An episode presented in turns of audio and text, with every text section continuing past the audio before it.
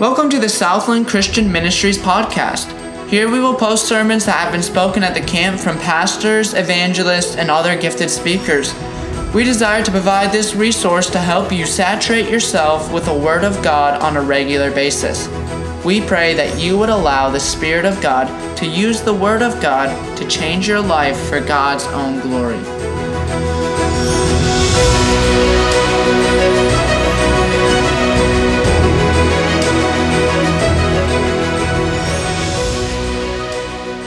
Let's say Philippians two five. You ready? Let this mind be in you, which was also in Christ Jesus. Let's say it one more time. Let this mind be in you, which was also in Christ Jesus. So first of all, what do we see? He had the right to heaven, but he came to earth. What else do we see? Jesus had a right to be served, yet he comes as a servant. Jesus had a right to be served, yet he comes to be a servant. Philippians two, verse number seven. What's it say here? Well, we look a little bit further, but made himself of no reputation and took upon him the form of a servant and was made in the likeness of men. Okay, the words no reputation, it's actually one Greek word, and that Greek word gives us the idea of empty. Empty. Uh, cannot, oh, it's, it's, okay, there's nothing, I'm, I'm not coming with this. Okay, um, he made himself of no reputation. He didn't come with this, this predetermined expectation of, okay, you're going to have to do this and this and this. We're going to have to have an arrangement on how this is all going to, you know, this is going to shake down. We're going to have to have, forgive the, the silliness of this, but we're going to have to have some kind of a prenup to make sure that we're all understanding how this arrangement's going to work. Okay. You know, in, in Scripture, there's no prenuptial arrangement, okay? There's just a covenant that is binding. And what Jesus does is when he comes, he made himself of no reputation. It's not like, okay, hey, listen, if I'm coming, we're going to do so with this understanding. Okay, we're all going to understand. Now, I expect this and this and this and this. I get it. I, I know in, in real life terms, we do have certain expectations. How many of you have never eaten at McDonald's before? Never eaten at McDonald's? Never? Quite incredible. Give that lady a round of applause. Okay, so, okay, never eaten at McDonald's. Now, this is also interesting. If you did, I wonder what kind of expectations you'd have. They should be very low. Okay, all right. Okay, when you go to McDonald's, I mean, we do have some, like a Big Mac's supposed to be this way, a quarter pounder's supposed to be this way, fries are supposed to be this way, and the apple pie is supposed to be. Okay, we have certain expectations, right? How many of you have ever had, even because it's supposed to be the same, wherever you are, how many of you have ever had your expectations disappointed? Amen. Repeatedly, okay? Because it's just like, oh man, couldn't they have done better with... My dad is, um, my dad's eighty years old, and um, he, my dad has Parkinson's. So dad is, you know, declining with Parkinson's. But dad has a great sense of humor. But my dad has this memory of a, of a, a burger at the Denver airport from Burger King. And to my dad, that is now the new standard of burgers.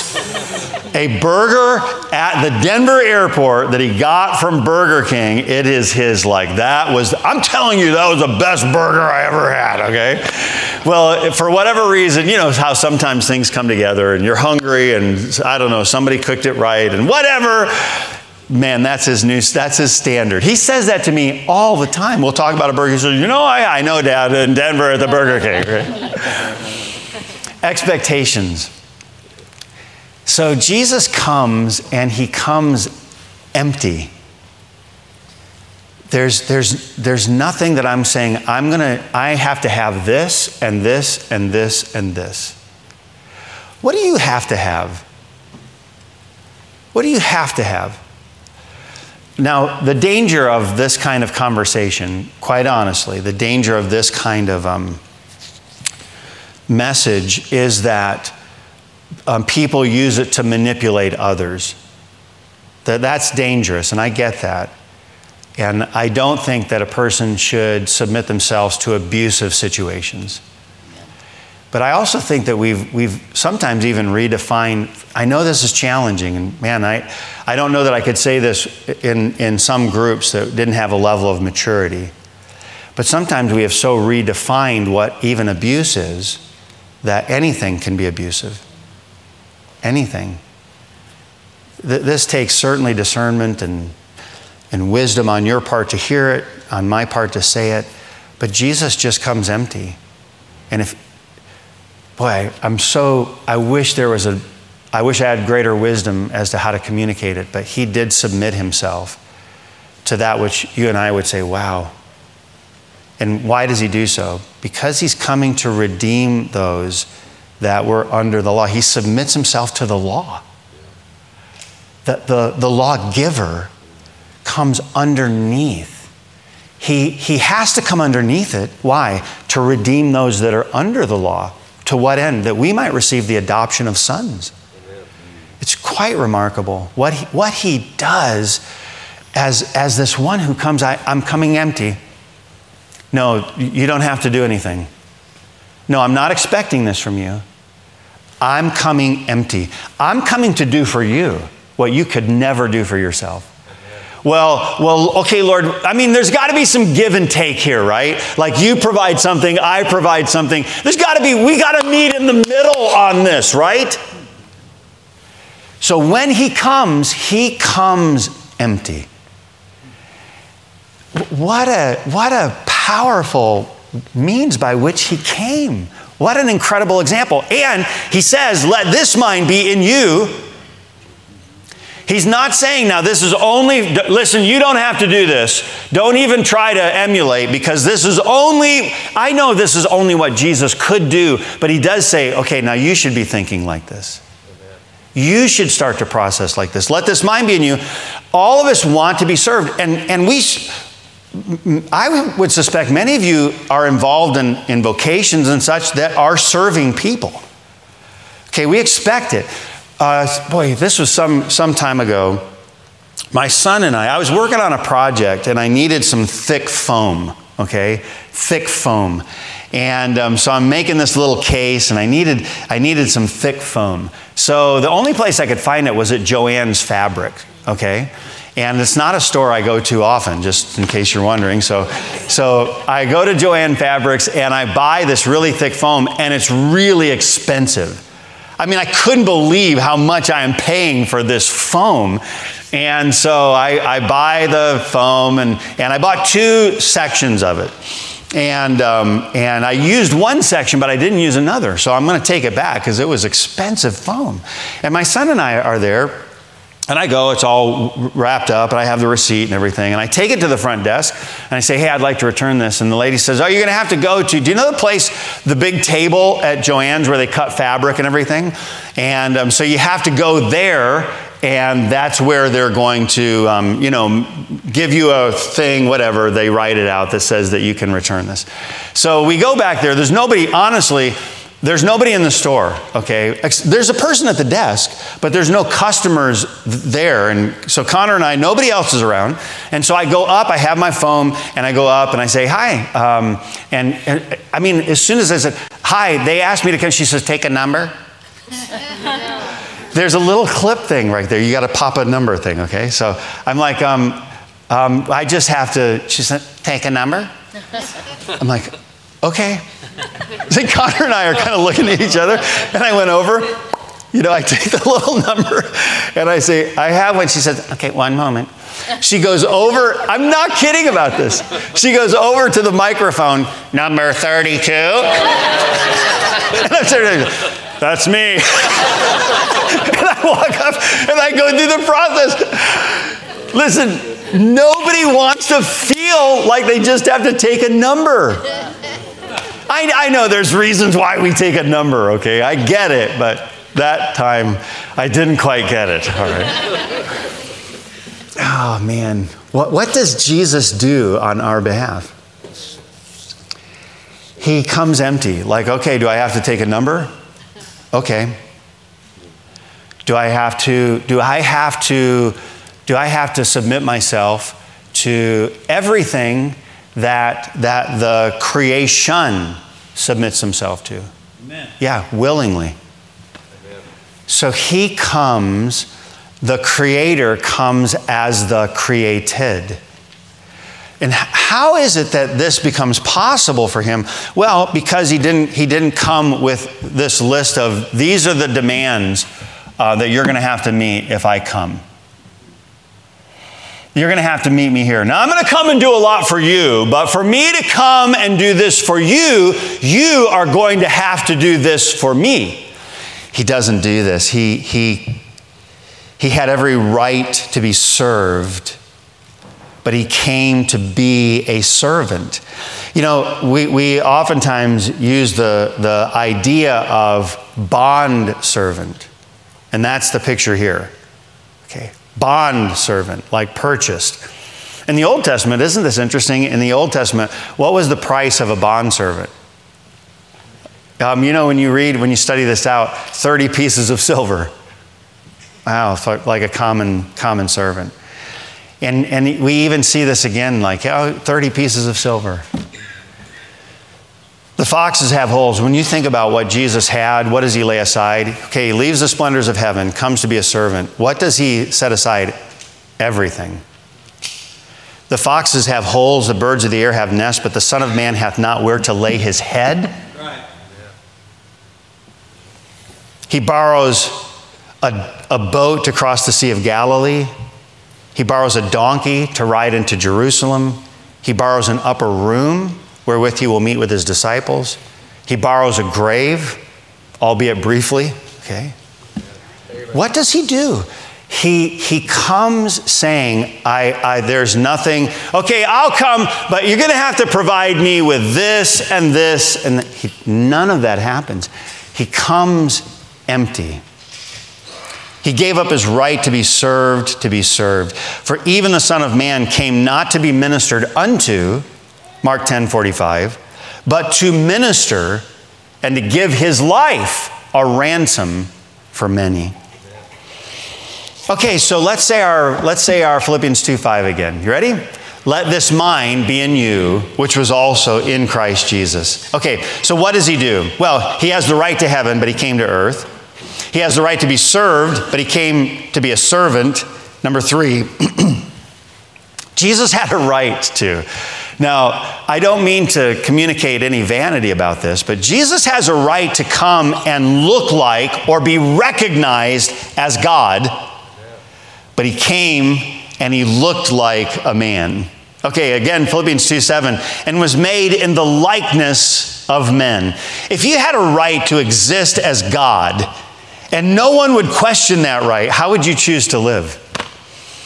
Okay, if you had a right to something, how would you choose to, to function with that right? Okay. Um, I suspect it's probably like this. I don't know, but, but how many of you have ever brought kids to camp here at Southland? Brought kids to camp? Okay, lots of you have.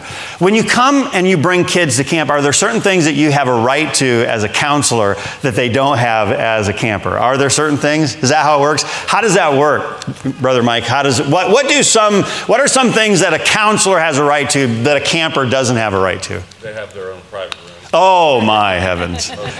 Most of the, like you get your own private room. Okay, how many of you are willing to say, I'm bunking with the kids, okay? Or how many of you, well, let me ask you, how many of you brought kids to camp before? Raise your hand. How many of you have taken advantage of the private room? Oh, well, well, well. Okay, I mean, that's a pretty, okay. So for years, when I was a youth pastor, youth pastor for fifteen years, I took kids to the Bill Rice Ranch. When I started taking kids to the ranch, you stayed with the kids, okay? You stayed there with them. Well, over the course of time, they they modified that plan, and you got to stay in your own cabin. Do you know what I did? This is so wickedly deceitful, okay? I, I put up a bed in the kids' cabin. I had a I had a sleeping bag. I had the whole thing. I would go in. I like I'm doing devotions with the kids. Like, all right, guys, time to go to bed. Then you know what? I, I'd sneak out and go to my cabin. And let me tell you why. Because I had a right to it. Okay. Oh, and it was wonderful. It had air conditioning. Come, somebody give me an amen there. You know. come on, man. I'm going and I'm sleeping in my own bed. It was so wonderful. That's deceitful. I know, I know. But I, I was taking advantage of what I had a right to. What does Jesus have a right to be recognized as?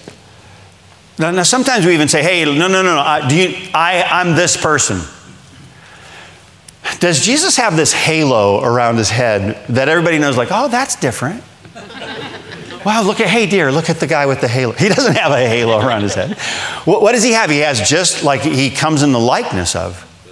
Now, the likeness, the Bible's careful because it's not the same as sinful flesh, but it's the, wow, it looked exactly like. He wouldn't have stood out when we saw him. There's no beauty that we should desire him.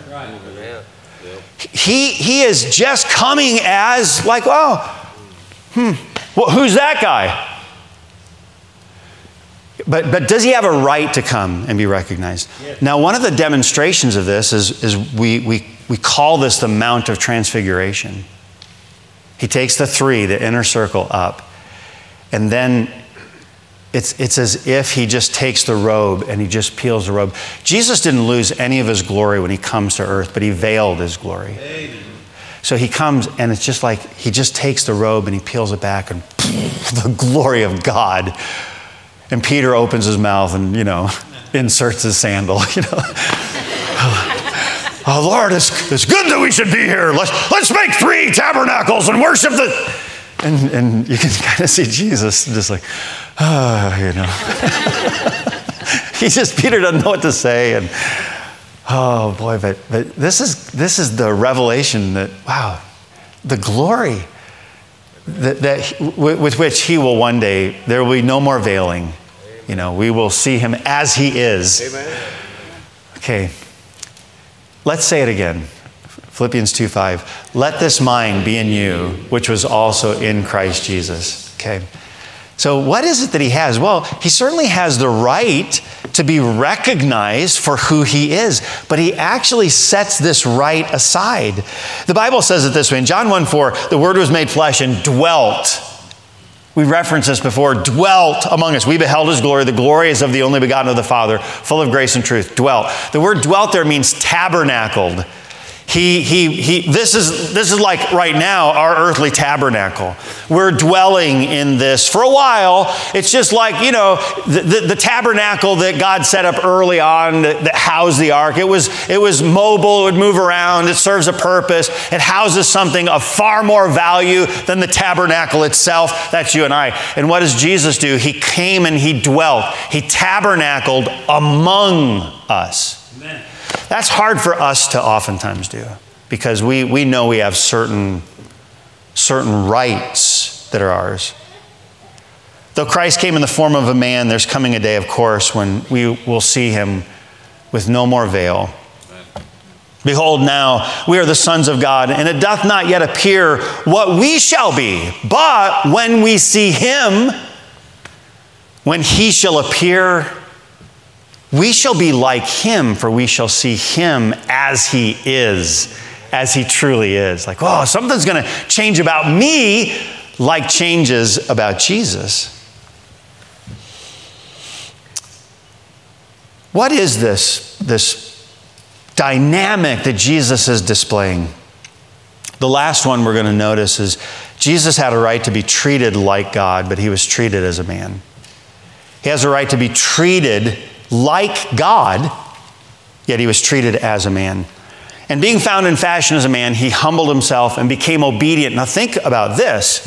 And became obedient unto death.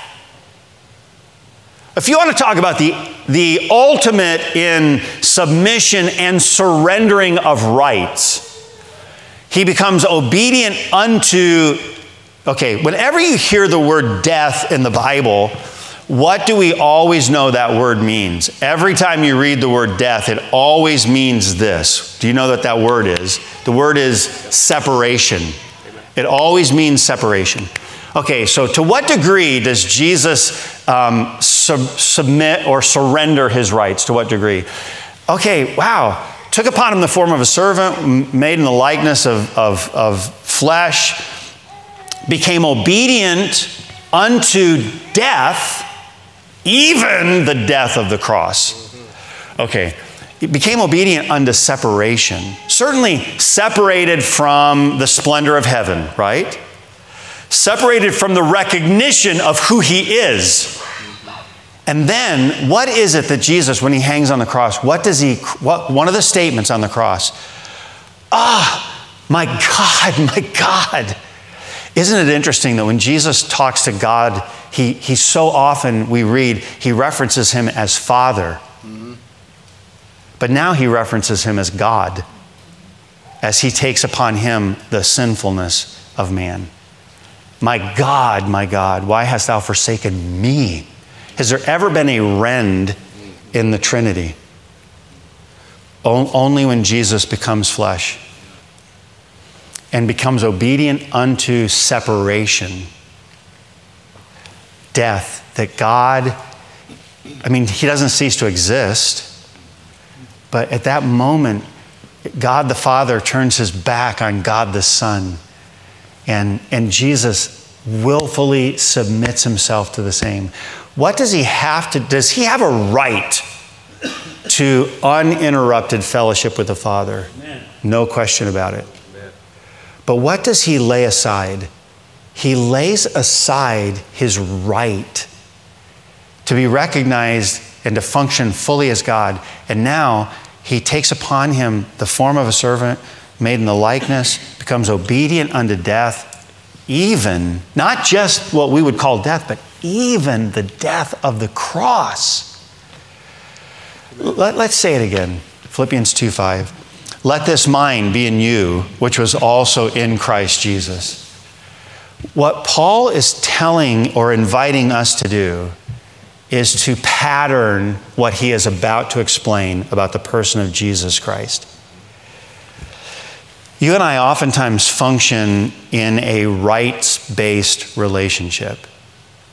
In fact, it wouldn't be uncommon, completely understood, all of us get it, when we say with our mouth or with our mind, uh, she had no right to, or he had no right to. Well, you talk to me like, you're gonna talk to me like that? You have no right to talk to me like that. True, you're, tr- you're right.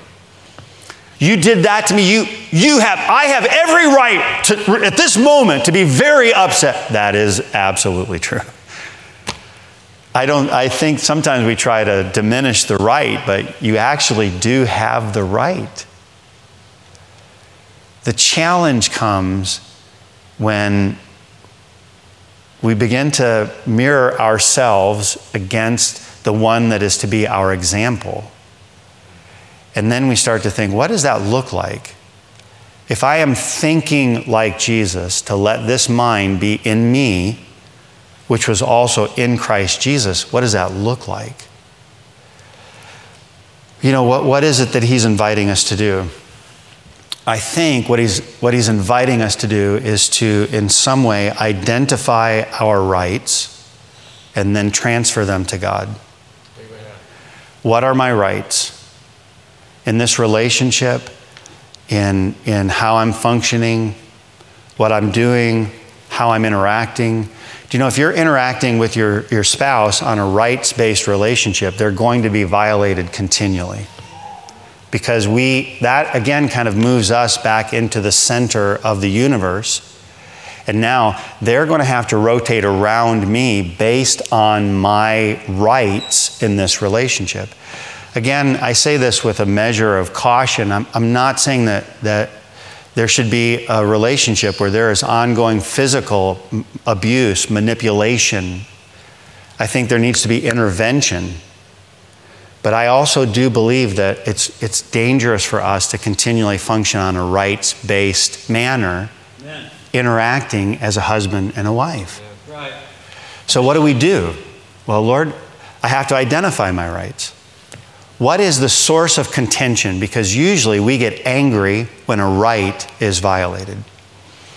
Um, for example, how many of you have ever been bothered at someone in traffic who, who cut you off and they had no right to? Or we say, I had the right of way, correct?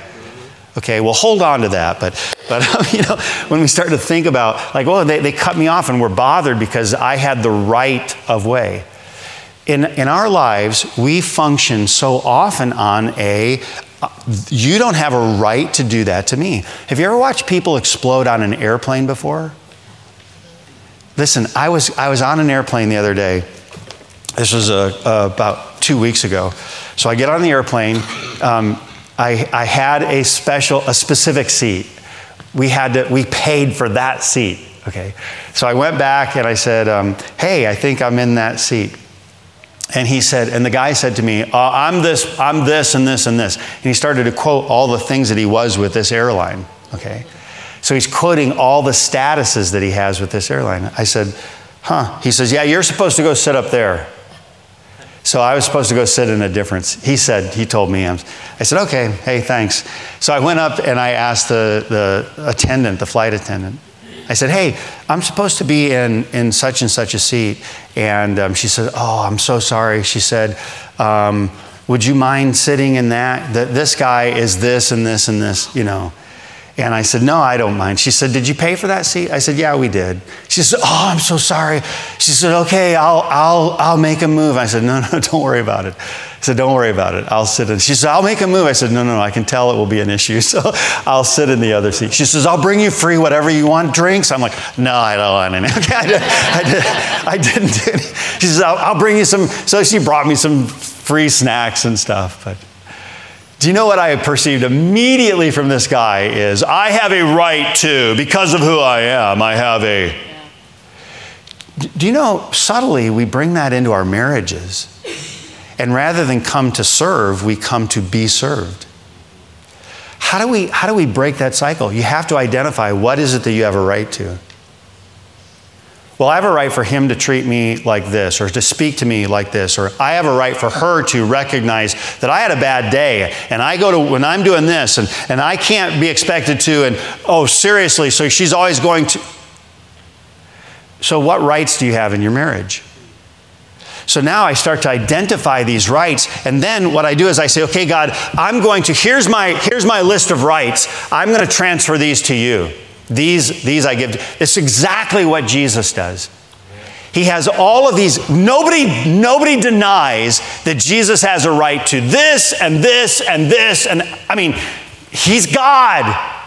But what does he do? He says, I'm going to lay aside these rights. I have them. They're reasonable. They're understandable. But what am I going to do? I'm going to lay aside. For what purpose? To something that is of a greater end. And so now what do we do? We start to say, okay, God, I know I have these rights, but I'm going to transfer these to you. When we give our rights to God, we begin to see now blessings. Now think through this, okay? If I have no rights, no rights whatsoever, I have no rights. Now, whatever good thing comes into my life, it's not that I had a right to this. Seriously, now think through how much better uh, um, an, an upgraded seat, for lack of a better illustration. Think about how much better an upgraded seat is if you don't have a right to it. Like, whoa, wow, I get to sit here? Wow, cool. Think about how different that is as no, I have a right to this seat. Think about how different it is, a relationship that's not rights-based, but actually blessings-based. Now, the little touches of kindness, like, oh, I had no right to that, but that was so meaningful. Do you understand how gratitude begins to swell when rights diminish? Amen. The more rights-based my relationship is with my spouse, the more expectation I have.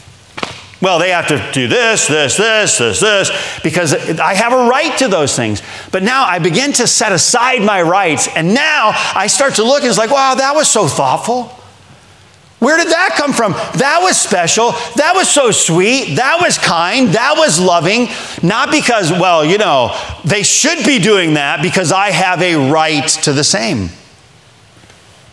So what do I do? I identify my rights and I transfer them to God. I begin to see His blessing. I begin to experience gratefulness. And then how does this all, what's the key that just like, wow, this puts the whole thing into place? Well, humble yourself. Humble yourself before God. Humble yourself before your spouse. In First Peter chapter five, verse six, the Bible gives us a wonderful invitation. Humble yourselves. Humble yourselves. Humble yourselves under the mighty hand of God. And then what's the what's the residual? And he will exalt you in due time? This is a promise from God. This is not like a truism. That's like, oh, that would be nice if that happened. He says, no, no, no, no. You humble yourself under my hand, and here's what I'm going to do. I'm going to exalt you at just the right time. Whew, wow. Amen. Now, God does humble us, but isn't it a gracious invitation for him to, to him to say, you can humble yourself.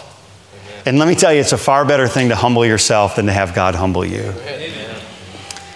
So today, as we wrap it up, let this mind, this thinking, this way of functioning, let this mind be in you, which was also in Christ Jesus, who, being in the form of God, thought it not robbery to be equal with God, but made himself of no reputation, took upon him the form of a servant, was made in the likeness of men. And being found in fashion as a man, he humbled himself and became obedient unto death, even the death of the cross. Wherefore, God also hath highly exalted him and given him a name which is above every name, that at the name of Jesus, every knee should bow of things in heaven, things in earth, things under the earth, and that every tongue should confess that Jesus Christ is Lord. Amen. To the glory of God the Father. Father, thank you that we can address you in such a family terms. Father, and we can come with boldness, Lord. We do so all because of what was accomplished by your Son, Jesus Christ. And thank you, Jesus, for humbling yourself, for becoming obedient even to death, the death of the cross. Oh, Father, your Son laid aside his rights so that we could have a right to be in your presence.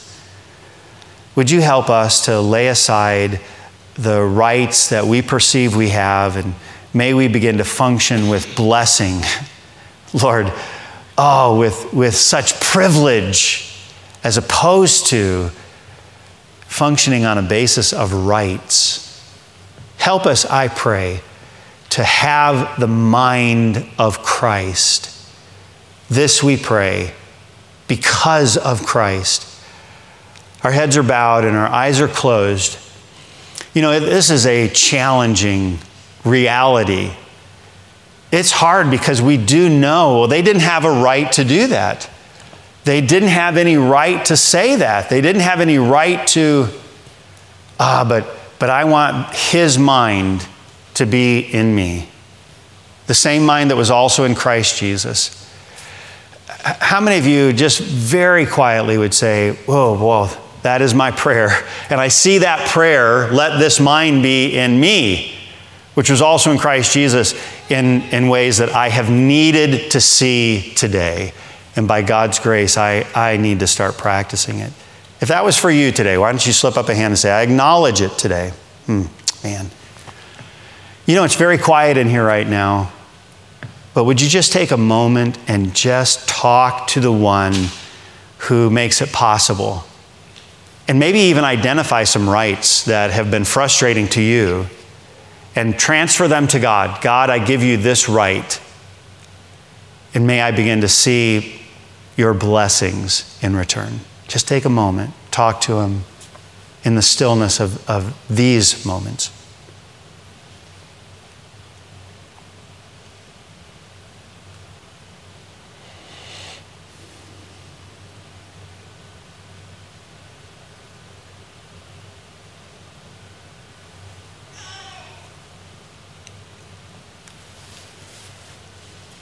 Lord, thank you again for the practicality of your word. It meets us right where we are, Lord. It, it is, um, it's not that we have to, to ascend to heaven to find answers or, or plummet the depths. Lord, the word's very nigh unto us. In our mouth, in our heart, that we may do it. Father, may by your Spirit we see these truths lived. And may we not ever go far from the admonition to let this mind be in us, which was also in Christ Jesus. Thank you again for the time together this morning. These things we pray in Jesus' name. Amen.